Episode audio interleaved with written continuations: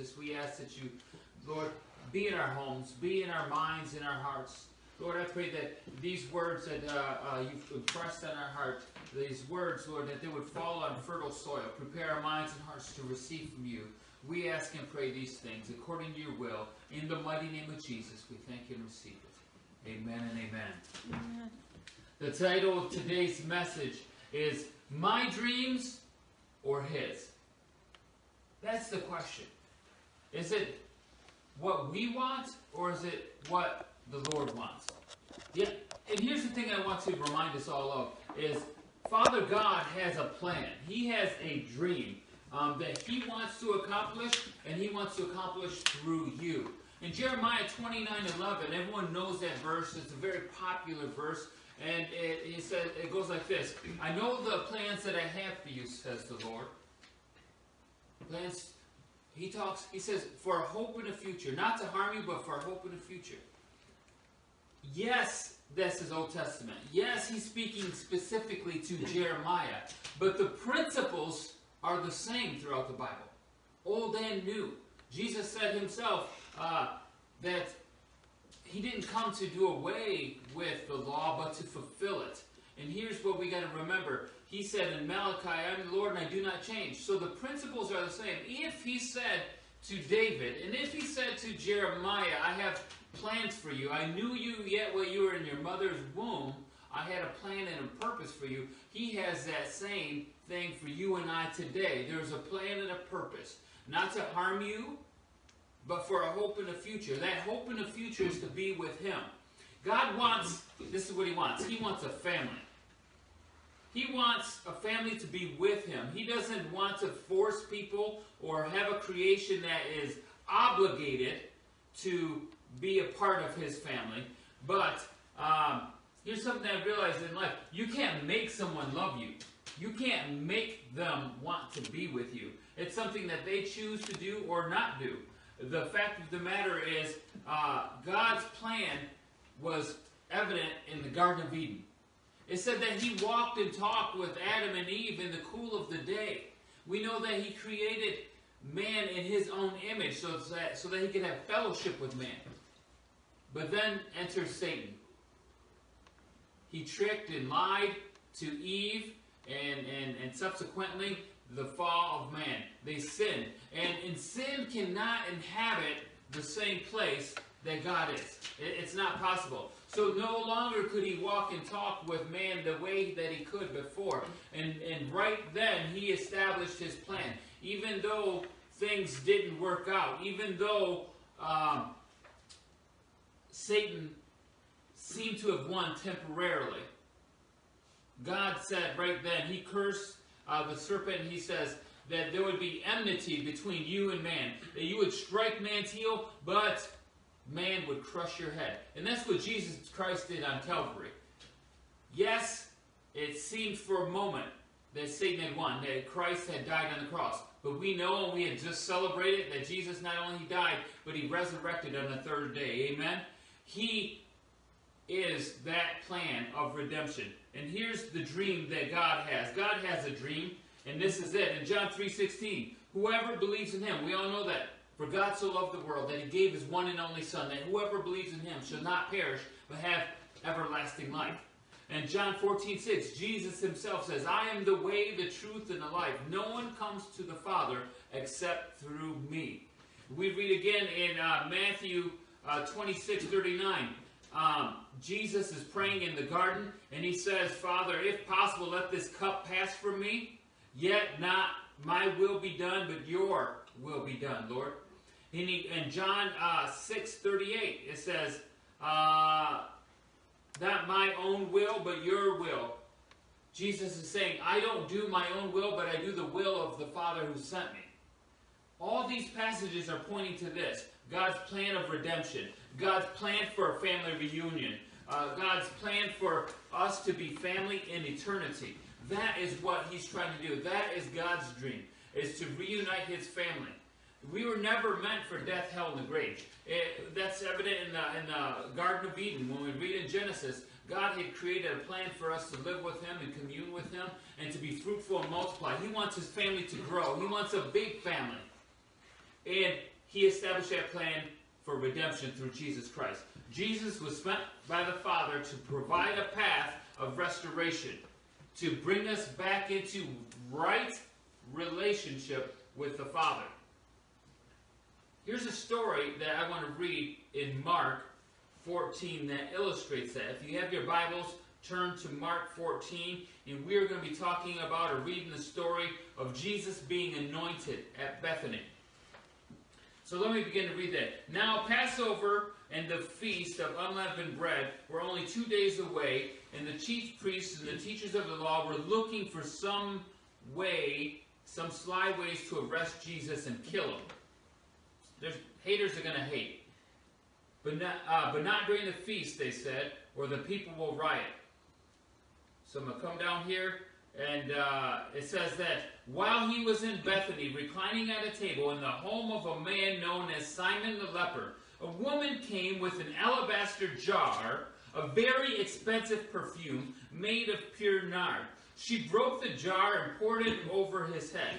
Some of those present were saying indignantly to one another, Why waste this perfume? It could have been sold for more than a year's wages and the money given to the poor, and they rebuked her harshly. But this is what Jesus says. Leave her alone, Jesus said. Why are you bothering her? She has done a beautiful thing to me. The poor you will always have with you, and you can help them at any time you want, but you will not always have me. She did what she could.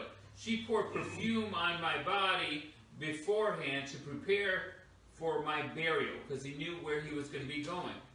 I tell you the truth, wherever the gospel is preached throughout the world, what she has done will also be told in memory of her. And we're doing that right now. And it says, Then Judas Iscariot, one of the twelve, went to the chief priests to betray Jesus to them.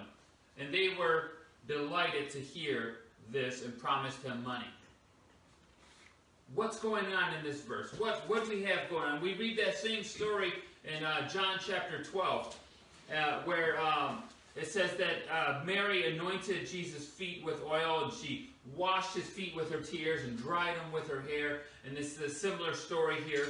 And um, what's going on is, is, is this. There's three questions that we want to ask and answer. Why was Jesus in this bad place with these sick people? Bethany means house of affliction. And he was eating with someone named Simon the leper. So he's in this place that's called affliction, and he's eating with this sick person. Why was he there? The second question is, why was the woman's gift of perfume so important? The third question we're going to ask and answer today is, why did this incident provoke Judas to betray Jesus? Three questions. We're going to have three answers. So here we see that Jesus is at Simon the leper's house. In those days, you didn't associate with lepers. Lepers lived on the outskirts of the town. Leprosy was very contagious, and there wasn't a known cure for it at that time. And it was very, very, it was death. Leprosy would eat away at your limbs, and, and, and you, people had body, body parts falling off, all this thing. And yet here we see Jesus is having dinner at Simon the leper's house. Why is he there? Why is he in this place? The town itself is called affliction. There's a reason why places had names. There was a history in that town. There was a reason why it was named that. So, why was Jesus here? Here's the answer Jesus sees people differently than you and I see people. We look at people, and, and oftentimes, whether we want to admit it or not, we try to see how they can benefit us. People talk right now, there's a lot of language out there about privilege. This people have privilege, that people have privilege, and it's not always what you think. Because I'm going to tell you this uh, good looking people have privilege. Have you ever seen a, a uh, ugly or obese news anchor or news reporter or game show host? Probably not. Are there people out there who perhaps aren't quite as attractive, who are more qualified? Probably. Do you see short people in the NBA? Not very often. We see people for how they can be a benefit. Are they good looking? Are they smart? Are they intelligent? What skill sets do they have? Um, what can they offer us? Are they a benefit to me or are they a distraction? But here's the thing Jesus looks at the heart. You can have a good looking person with evil intent.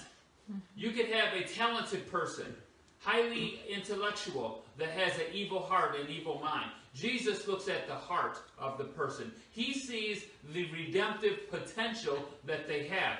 That's why he's there. He didn't see a sick man with leprosy. He saw a man who was faithful and just. He didn't see a woman who was uh, just trashed by society and perhaps made a lot of mistakes in her life. He saw her heart, that she had a, re- a redemptive mindset, that she was kneeling before Jesus and worshiping him. He saw her true potential. He saw her heart and the ways that she was worshiping him. Jesus views people differently than we do. So here's the thing if we are to be like Christ, shouldn't we also begin to look at the world through the lenses of Jesus Christ? Shouldn't we also look at people's potential and to look at people's heart? Question number two Why was the woman's gift of perfume so important? And, and this is interesting. Um, she gave away her dream. Let me explain that. That alabaster box with the costly perfume that there's even songs written about, and that the people were talking about. Over a year's wages. By some estimated standards, that would have been a jar of perfume worth nearly $50,000. And what that was, was her dowry. Her dowry, back in that culture, in that time, a dowry was provided by the family for the bride to present to the groom, to the husband, to ensure that there was going to be provision. If anything ever happened, if he got sick and died, she would have something to sell and something to happen. This dowry would ensure, one, that she would get married and that they would have um, prosperity in their marriage. But what she's doing here, her hope for a husband, her hope for a family, her hope for provision, she broke it and poured it on Jesus. She was saying, You will be my provider. You will be my protector. You are my hope for a future. I'm not putting that hope, I'm not saving it for a man, but I'm giving it to you as my Lord and my Savior. I'm giving you my everything. I'm trading my dreams for your dreams. You're my Savior. You're my Lord, absolute ruler. She sacrificed everything in that time. The family probably couldn't give her another dowry at this point. That was all she had to offer to a potential husband. But no, what she did was made Jesus her husband in the sake of being her Savior, right? Mm-hmm. Jesus was that thing that that dowry was supposed to be. And she anointed him with that oil. Yes, it was costly, but it was the sacrifice more than anything than the cost of the oil. It was the exchange, what that oil represented. Besides money, it represented her future, and she gave it to Jesus. Her plans, her dreams for his plan, his dreams. So, why did this incident provoke Judas to betray Jesus? We read in this story, and we read also in um, John 12, where it said that we could sell this perfume, we could have sold it to help the poor. He already had the purse Judas Iscariot was the treasurer for Jesus' ministry, and it said that he would help himself to the purse. He didn't care about the poor. He wanted to have more access to, to money. He was a greedy man. And this is what happened. When Jesus defended her doing that, and he realized that Jesus isn't looking for more money, Jesus isn't looking for more power or attention, he is uh, hanging out with sick people and down and outers and people who are downtrodden, he realized that Jesus wasn't going to be the earthly king that he had hoped. Because this is what uh, Judas's hope was. Judas was hoping Jesus would be a earthly king and would come into power, and he would rule and reign with Jesus, and he would be part of the uh, government that Jesus was uh, established here on earth. And because he recognized through Jesus' action and defending this lady and eating with these lepers and eating with the sinners that this wasn't going to happen, he says, Well, I've got to get mine. I'm going to get mine while I can still get it. And so he went and hatched a, a plot with the others uh, to betray Jesus for some money 30 pieces of silver. So sad. Because the reality of it is, he sacrificed some earthly pleasures in betraying Jesus because he wants to rule and reign with Jesus here on earth. The truth of the matter is, if you're faithful and just and, and you, you stick with the Lord and you serve Him with all your mind, your heart, your soul, and your strength, and you and you are faithful and your name is written in the Lamb's book of life, we read later that uh, if we endure these hardships, that we will reign with Him. It says in uh, 2 Timothy 2.12, there will come a time where we will rule and reign with Jesus Christ, but it is in His time and His way, not here on earth, not at this time not like Judas wanted it to be. So here's some thoughts of reflection. Number one, do we have an under under excuse me a unsurrendered dream in our life that we're keeping that's keeping us from serving the Lord obediently or to be a generous giver and being obedient to God. Let me read that again. Do you have a unsurrendered dream in your life that you are keeping that's keeping you from serving the Lord or giving obediently? Is there something unsurrendered?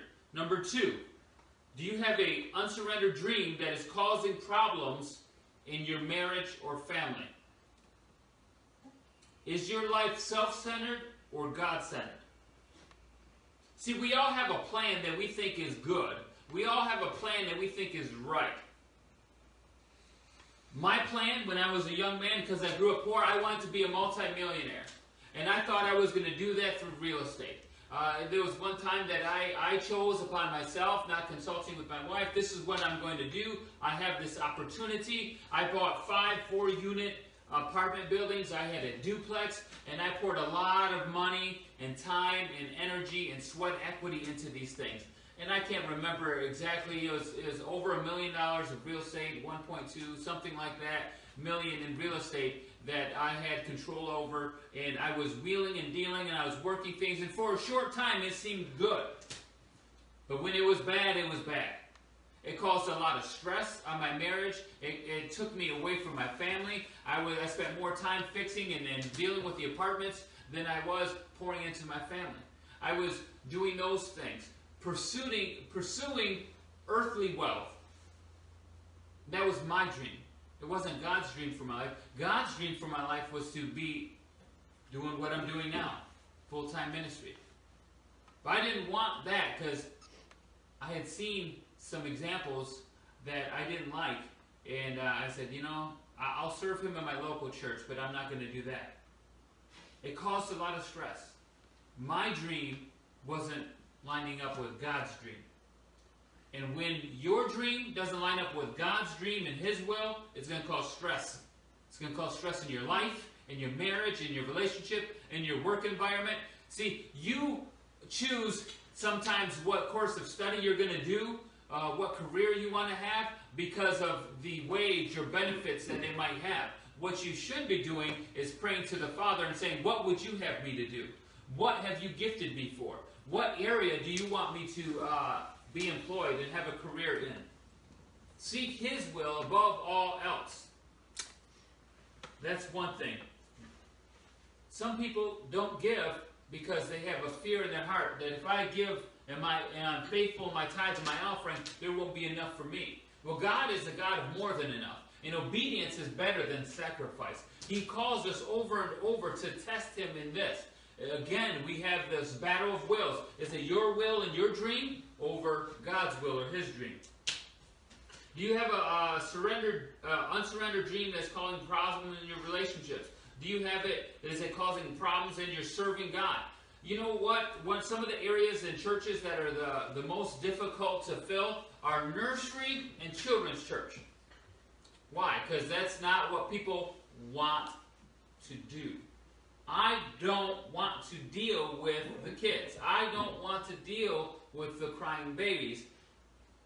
Is it about what you want, or are you an obedient and willing servant ready to serve anywhere? I have people who want to get on the stage all the time, but they won't help me clean the toilets.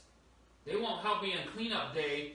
They're not going to get out here and do the things that it's going to take. They might show up, but what are they doing? Some of you know exactly what I'm talking about. You're faithful. You've been to the cleanup days. Look around. Who's not there? Who's not helping? Who's not serving? Again, a battle of the wills. Their will. I don't feel like it. Or I feel like I should have more opportunity. I'm not a janitor. Well, here's the thing Jesus said in his kingdom, the greatest of all will be the servant of all. The last will be first, and the first will be last. Bottom line, is your life self centered? Is it all about you and your will, or is it God centered? Here's something I want to clue you in on. Your fights, the biggest fights that you have in the relationships, aren't about the thing that you're fighting about, it's about the dream. Let me explain that. My wife used to fuss at me about some of my real estate adventures, and we would argue about that. But my my stuff, me doing those things were going against her dream of having a, me home, her dream of having a, a functional family, her, her dream of having a father pouring into their children, her dream of having some security of uh, a nest egg, uh, little savings in the bank, and not work, uh, working week to week, paycheck to paycheck. And my dream was, if I do this, there'll be more than enough later, but it was jeopardizing her dream now of being secure and comfortable. We wrestle not against flesh and blood. It's not the person or the thing, it's about the dream, the motivation behind it. When you start to realize that, you can squash arguments a little bit sooner. And especially if you submit yourself to the Lord. It's always about the dream. When you trade your dream for his dream, there's going to be more peace, more security, more provision, and more joy in your life. Amen? Amen. In order to live a life at peace with God, be united with Him in eternity, we have to trade our dreams for His. We got to trade our dreams for His. And this is this is uh, a verse that I want to share with you in Matthew six, nine, and ten. After this manner, therefore, pray ye, Our Father which art in heaven, hallowed be thy name. Thy kingdom come, thy will be done on earth as it is in heaven. We say it in the Lord's Prayer Thy will be done on earth as it is in heaven. Do you think there's a debate in heaven with the angels, the seraphim, or the cherubs when God asks them to do something? Do you think the angels, uh, Michael or Gabriel, say, Lord, I don't know, I don't feel like doing that today? When he asked the cherubim or the, ser- the seraphim to, to praise and to worship, no, they're already compelled to praise and worship. You don't have to urge them to come and do something that benefits them anyway, like sometimes we got to do in the church. Come on, folks, get yourself together. It's time to praise the Father. And that's good, and we'll continue to do that.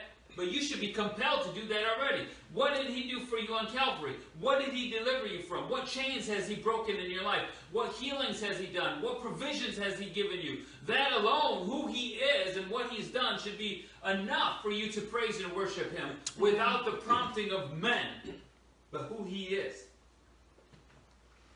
Thy will be done on earth as it is in heaven. So when I pray that, I say, Lord, Thy will be done on earth, in my life, in my ministry, in my marriage, with my children, as it is in heaven. Let there be no debate. Help me to carry it out quickly and just as you want it to be done. Sometimes I do good, sometimes not so good. But that's my prayer that I will relinquish my dreams, my wants, my desires for His. And here's the interesting thing His desire for you is a hope and a future to prosper you. His dream for you is better than your own dream for yourself. See, hmm. your own dream for yourself is limited by the knowledge of men. No man, no mind can conceive, no eye can see the things that God has planned. His ways are higher than our ways. See, your your mediocre plan that you're holding so tight to is, is nothing in comparison to what the Lord wants for your life. What He wants to. He created you, He designed you with certain desires. And He did that for a reason and a purpose. He said that with, for a purpose. And when we align our gift, talent, skills, and abilities, our desires with God's desires, now we have fulfillment. Now we are walking in peace and light and joy because we're doing the will of the Father. When see when you try to do it for your own things, when you use your talents for your own uh, personal gain and not for honoring God, there's going to be some challenges there. More challenges than there would be in, unless you align yourself with God. Here's what we know. In Revelations 20 and 2 Timothy 2, it says, If we endure the hardships of this world right now, we will rule and reign with the Father. Surrender your life to Him today. Trade your dreams for His dreams. Seek the Father for His will.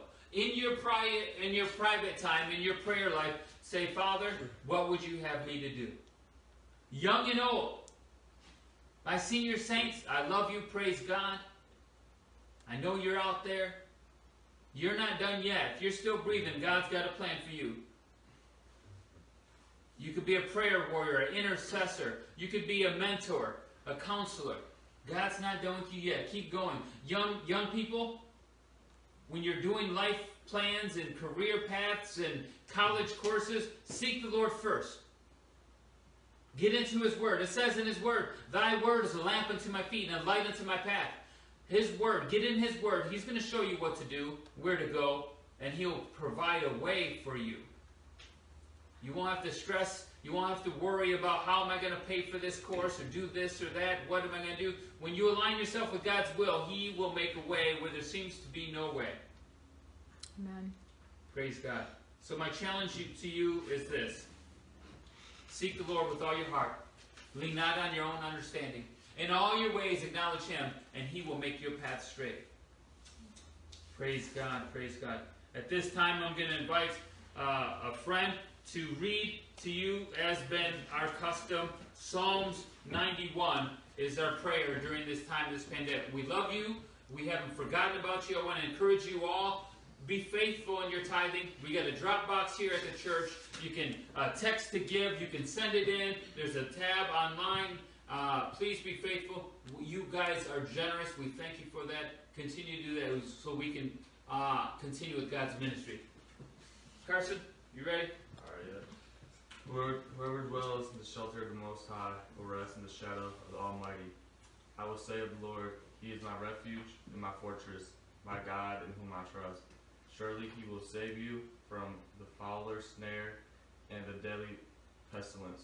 He will cover you with feathers, and under His wings and you will find refuge. His faithfulness will be your shield and rampart. You will not fear the terror of the night, nor the arrow that flies by day, nor the pestilence that stalks in the darkness, nor the plague that destroys you at midday. A thousand may fall at your side, ten thousand at your right hand, but it will not come near you. Amen. Praise God. I pray that He be with you. Uh, let me just say a prayer for you right now. Father God in heaven, thank you for everyone who's tuned in. I pray that they'll share this, Lord, and that we would learn to trade our will for your will in our life. Let it be so. We ask and pray in the mighty name of Jesus. God bless you. We love you. Until we meet again.